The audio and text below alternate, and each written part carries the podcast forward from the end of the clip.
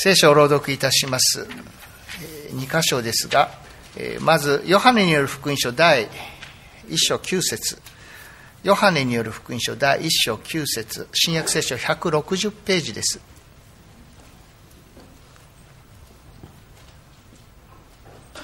ヨハネによる福音書第1章9節、新約聖書160ページ。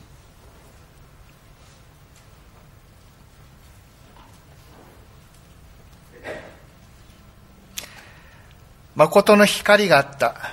その光は世に来てすべての人を照らすのである。もう一箇所、ローマの信徒への手紙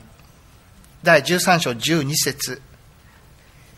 新約聖書287ページになります。ローマの信徒への手紙第13章12節、新約聖書287ページ。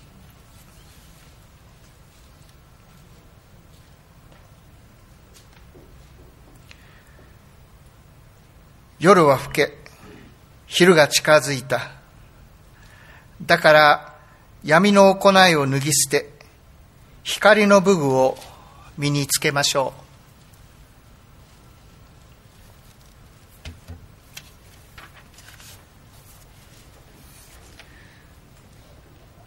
すべての人を照らす誠の光とそう言われております。すべて、それは本当に全てなのだということ、今も祈りましたように、そのことが分かったら私たちの闇は全部吹き飛ぶかもしれない。それほどの光という、それがここで言われております全てということです。加えて申しますと、全ての人とそのすべての人のすべての場面を照らす光である。そう言うべきでしょう。すべての人。それと同時に、そのすべての人のすべての場面を照らす光。クリスマスの出来事がそれを明らかにしております。福音書で最も詳しくクリスマスの次第を伝えておりますルカによる福音書は、やはり同じようにあらゆる人に届く光というものを伝えております。あの物語の中でマリアとヨセフ、あるいはあそこにやってきた羊飼いをその光が照らしたということはもちろんその通りですけれども、それと同時に全てといった場合にベツレヘムの町もそうなのです。ベツレヘムの町というのはどこか冷たい町です。身をものこのマリアとヨセフの夫妻を受け入れずに家畜小屋に追いやってしまった、そういう結果になるわけであります。ある言い方をしますと、あんまり失礼じゃないか、本当に位の高い権威のあるものならば今こそ本当にその姿を現して、そしてあんまり失礼じゃないかと言って仕返しをすることだって生じうるような事態でしょう。ところがあの物語は町の誰も責められません。町の誰をも罰せられません。静かに、ただ静かに、このすべての人を照らす世の光、冷たい心を抱えている人を受け入れることができないその人々の姿もまたその照らしの中に置かれていました。マタイの福音書も同じです。こちらは東方の博士たちがやってまいりますけれども、その博士たちを誠の世の光が照らしていたというのはもちろんその通りです。しかしまたこれもルカと同じで、こちらには主イエスを殺そうとするヘロデもいます。しかしそのヘロデもまたこの誠の光の照らしの中にあったそう思い起こすべきでしょう。もちろんヘロデがその光に明らかに背を向けていたということはあるでしょうけれども、しかしその光が照らしていなかったわけではない。その光がそこにも差していたこと、闇を押し返しつつあらゆることごとの中で静かに照らし続けていたわけでありますし、そして全てという以上、それは今も変わらない。聖書はそう語り始めております。聖書を読むというのはそういうことです。全てと言われたら全てだ、全ての時、今この時も、そしてここに生きている私もその全ての一人なのだと、そういうふうに受け止めるべきでありましょう。全ての人といえば、そこにはいろいろな状態も入り込んでまいります。さまざまな混乱がありますし、さまざまな事件の中に生じるさまざまな場面があります。我々はそれをどこか遠いところ、報じられていくニュースの画面の向こう側で起こっていることのようにひょっとしたら受け止めるかもしれませんけれども、しかし全てというところは実は私たちも同じその時代の中に生きているのであって、全てとして呼びかけられている同じ人々の中に生きているのではないだろうかと思うのです。一年を振り返って考えてまいりますと、喜怒哀楽を重ねて私たちは生きてきたでしょう。そこには悲しみの心、悩みの心、怒りの心、苛立ちの心、涙つ心、すべてといった場合にそういうものが入ってまいりますけれども、そのすべてを癒して余りある光だ、静かにずっと照らしている誠の光というものが今もそこにあるということ、この世とこの世に生きる私を照らすもの、それがそこにあるのだということ、改めて思い起こしたいのです。ニュースの向こう側に闇がある、そう考えることは簡単でしょう。しかし申し上げましたように、きっと私たちはそれと無関係ではないはずなのです。ローマの信徒への手紙を読みました。その中には闇が自分たちのすぐそばにあるということを意識しておりました。若い命あふれた教会の姿をそこに見ることができます。どんなに若く命あふれていても、主イエスと隣り合わせの時代に生きたとしましても、しかし闇はすぐそばにあるのです。そのことをはっきりと意識しておりました。その闇がどうやって人間の姿の中に現れてくるかということ、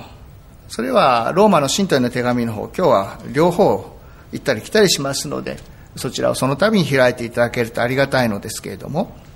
ローマの信徒の手紙の方ではそのことをこう語っておりました。今日読んだところは12節でしたけれども、ちょっとその先まで読んでみたいと思います。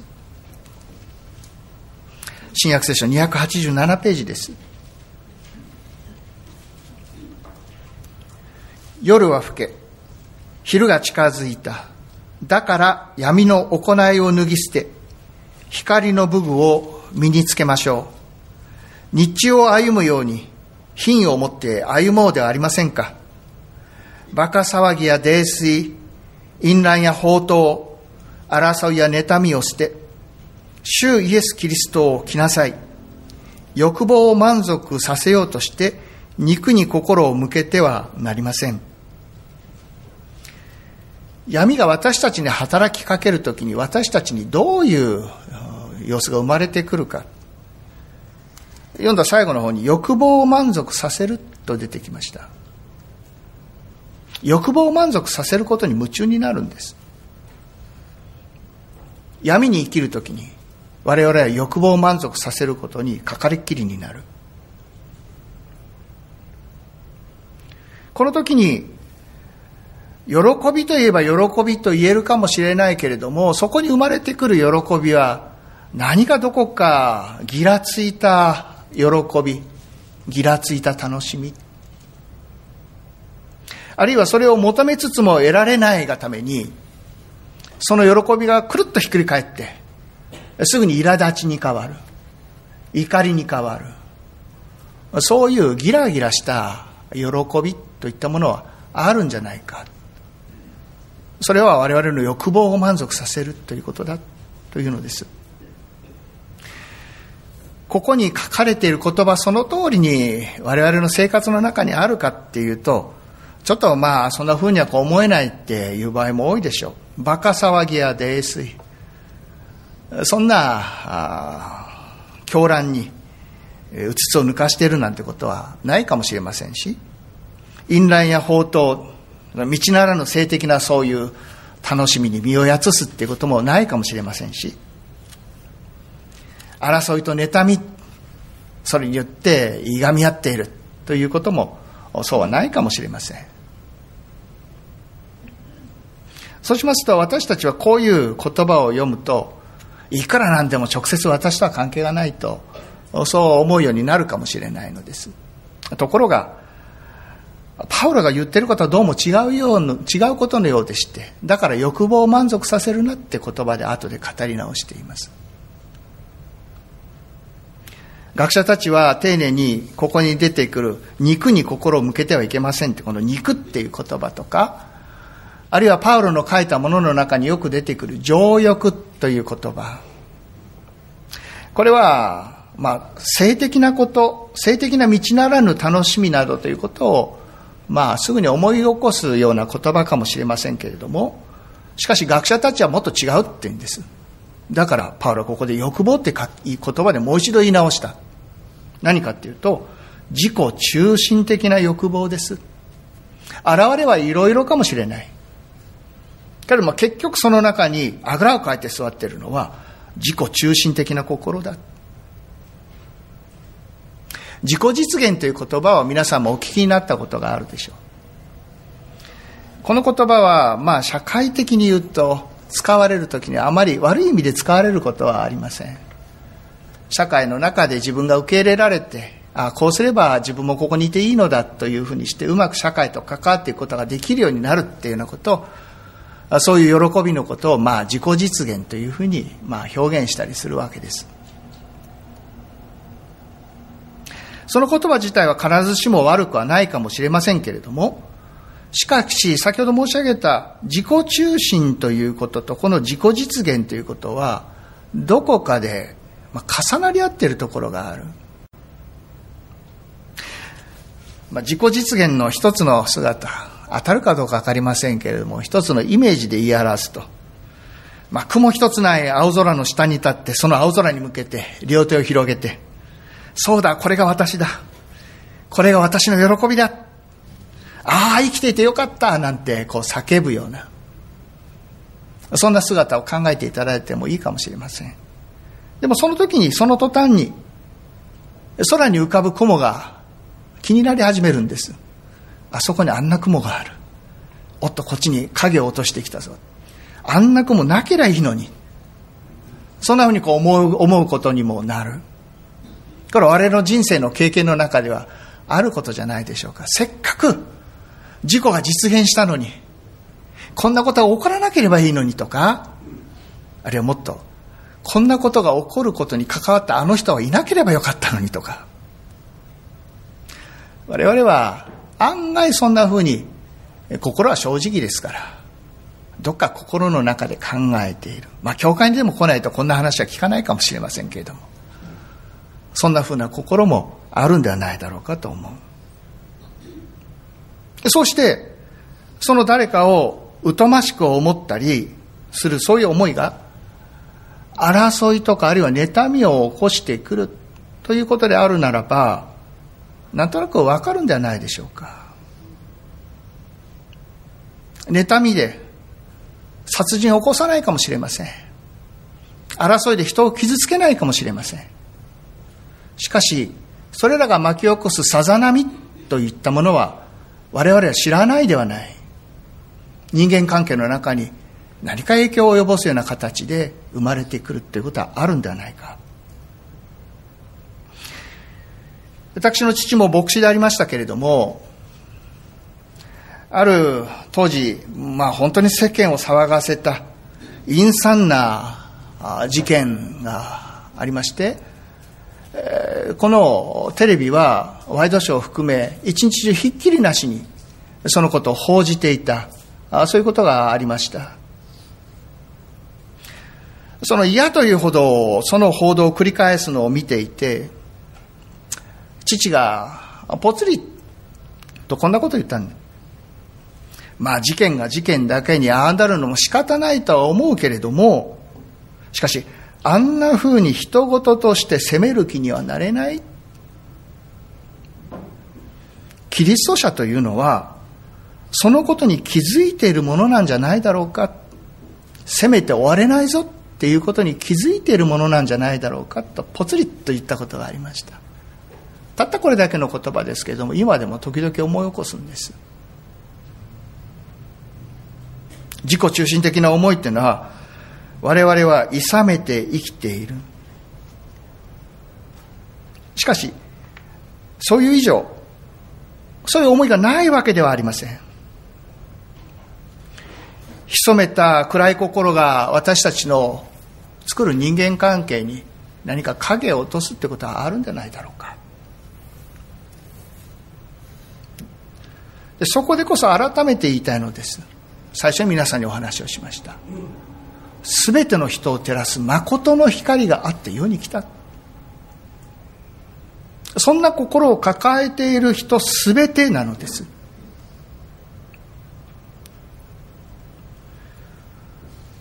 この世に生きるすべての人の中である私、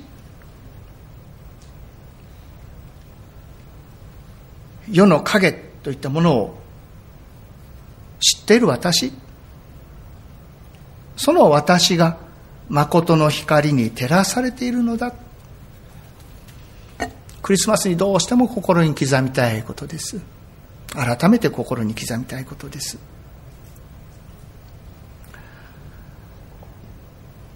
2つの箇所を開いておりますけれども、これ両方を読んでいくと、大体重なるようなことを言っていながら、その表現でハッとすることがありますが、パウロはこの誠の世の光のことを昼の光だとこう捉えているようです。昼の光。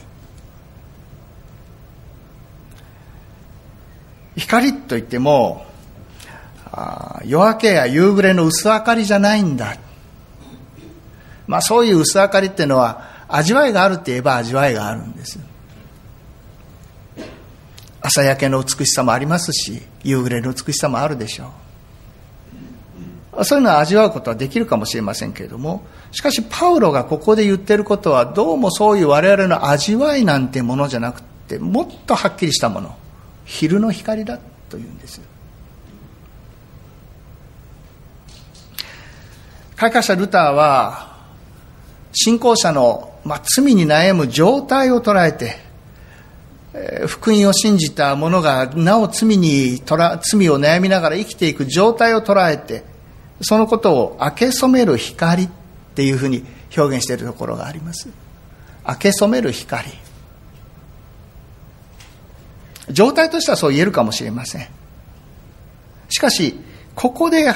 られているのは状態じゃないんです。光と闇が拮抗しているような、せめぎ合っているような状態をここで言ってるんじゃない。光について話しているんです。光源について話しているんです。そうすると光源について言えば、闇が全く見つからない昼の光として光を与えられている。こう話するともうお分かりかもしれませんが、主イエスキリストのことです。ヨハネが言う世の光、誠の世の光というものも、あるいはパウロが語る昼の光というものも、主イエスキリストご自身です。闇があろうとなかろうとお構いなしに輝く光、それが我々に与えられている光なんです。もちろん照らされている側の人間について言えば、我々は誠の光ではありません。パウロもヨハネも、だからあなた方は光になりきりなさいなんて簡単な話はしてないんです。乱暴な話はしてないんです。ヨハネは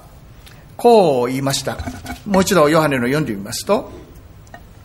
こう言います。誠の光があった。その光は世に来てすべての人を照らすのである。光と世の人っていうのは別なんです。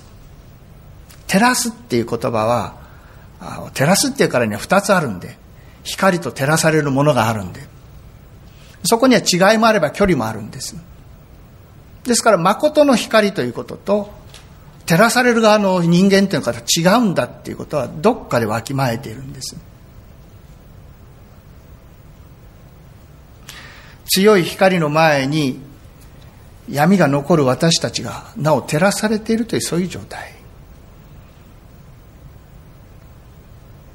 この光と自分との関わり、昼の光と、しかしなお闇に悩む自分、そういうものの関わりについてパウロは何て言ったかっていうと、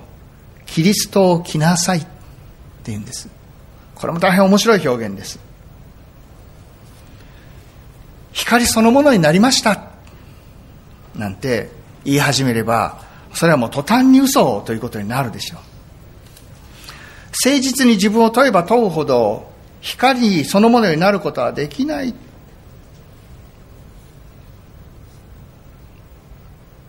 そのようにして放っておきますと、自分の内にある闇を問題にして、そしてそればかりに捉えられて、でも闇があるんですとしか口走ることができないかもしれないような私たちに対して、パウロはあっさり、あなたに闇が残るのならキリストを着ればいいじゃないと、そう言うんです。あなたが闇であろうが光であろうが、イエス様にそれは関係がない。キリストを着なさい。我々は品位で悩むんです。ローマの方の手紙で言いますと、ローマの手紙の方で言いますと、品位を持って歩もうでありませんか。パオロ先生、その品位自身がないんですって、そう言うかもしれない。いや、日中は品位を保っていますよ、日中歩むようにっていう。日中いがみ合ったり、誰かを傷つけたり、誰かに悪口を言ったり、日中はそんなことはないけれども、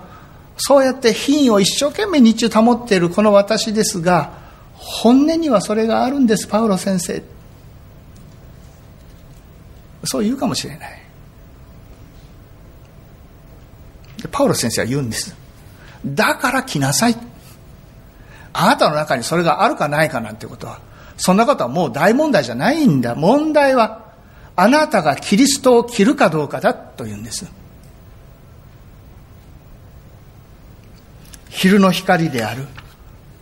キリストを着るかどうか、あなたの本音を光に染めるまで、この光は強い。埼玉で伝道していた時期がありますが、その時期に、あるお宅で家庭集会をしておりました。で、家庭集会をしながら、クリスマスの時期になりますと、普段教会に、家庭集会には来られるけれども教会に来られない人がいるもんですから、じゃあ家庭集会でキャンドルサービスをやろう、私がそう言い始めまして、後で申し訳なかったなと思ったんですが、日中、家庭集会ですから日中の時間だったんですね。日中にキャンドルサービスをやるのは大変なものです。じゃあ雨戸を閉めて光を落としましょうか。雨戸を閉めてもまだ光が入ってくるんです。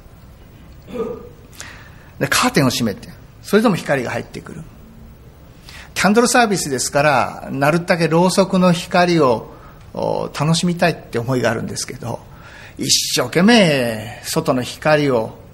シャットアウトしようとするんですけれども、光は悠々と入ってまいりまして、ついにろうそく楽しむことができないまま、これでもいいかって、そうやって家庭集会でキャンドルサービスをしたことがありました。昼の光って強いな、そう思ったんです。光を消すのは難しいなと思いました。パウロが言っている昼の光っていうのはそういうものだと思います。私たちがこうやって闇を作って闇を作って、闇の中でやっと光が出るようなところぐらいがいいんだって、うっかり信仰をそう考えるかもしれない。罪深さもいいものよ、神様の恵みがわかるんだものなんて、そんなふうに言いながら我々は薄明かりを楽しんでいるかもしれない。しかし聖書は明らかに違うことを言う。誠の光、誠の光ですよ、昼の光ですよ。あなたがどんなに暗かろうと、その暗さの中で小さな恵みを味わっている、そういう世界を世界だと考え、信仰の世界だと考えているかもしれないけれども、違うっていいんです。やってきたお方は昼の光だ。やってきたお方ご自身は誠の光だ。その光が世を赤々と照らすんだというんです。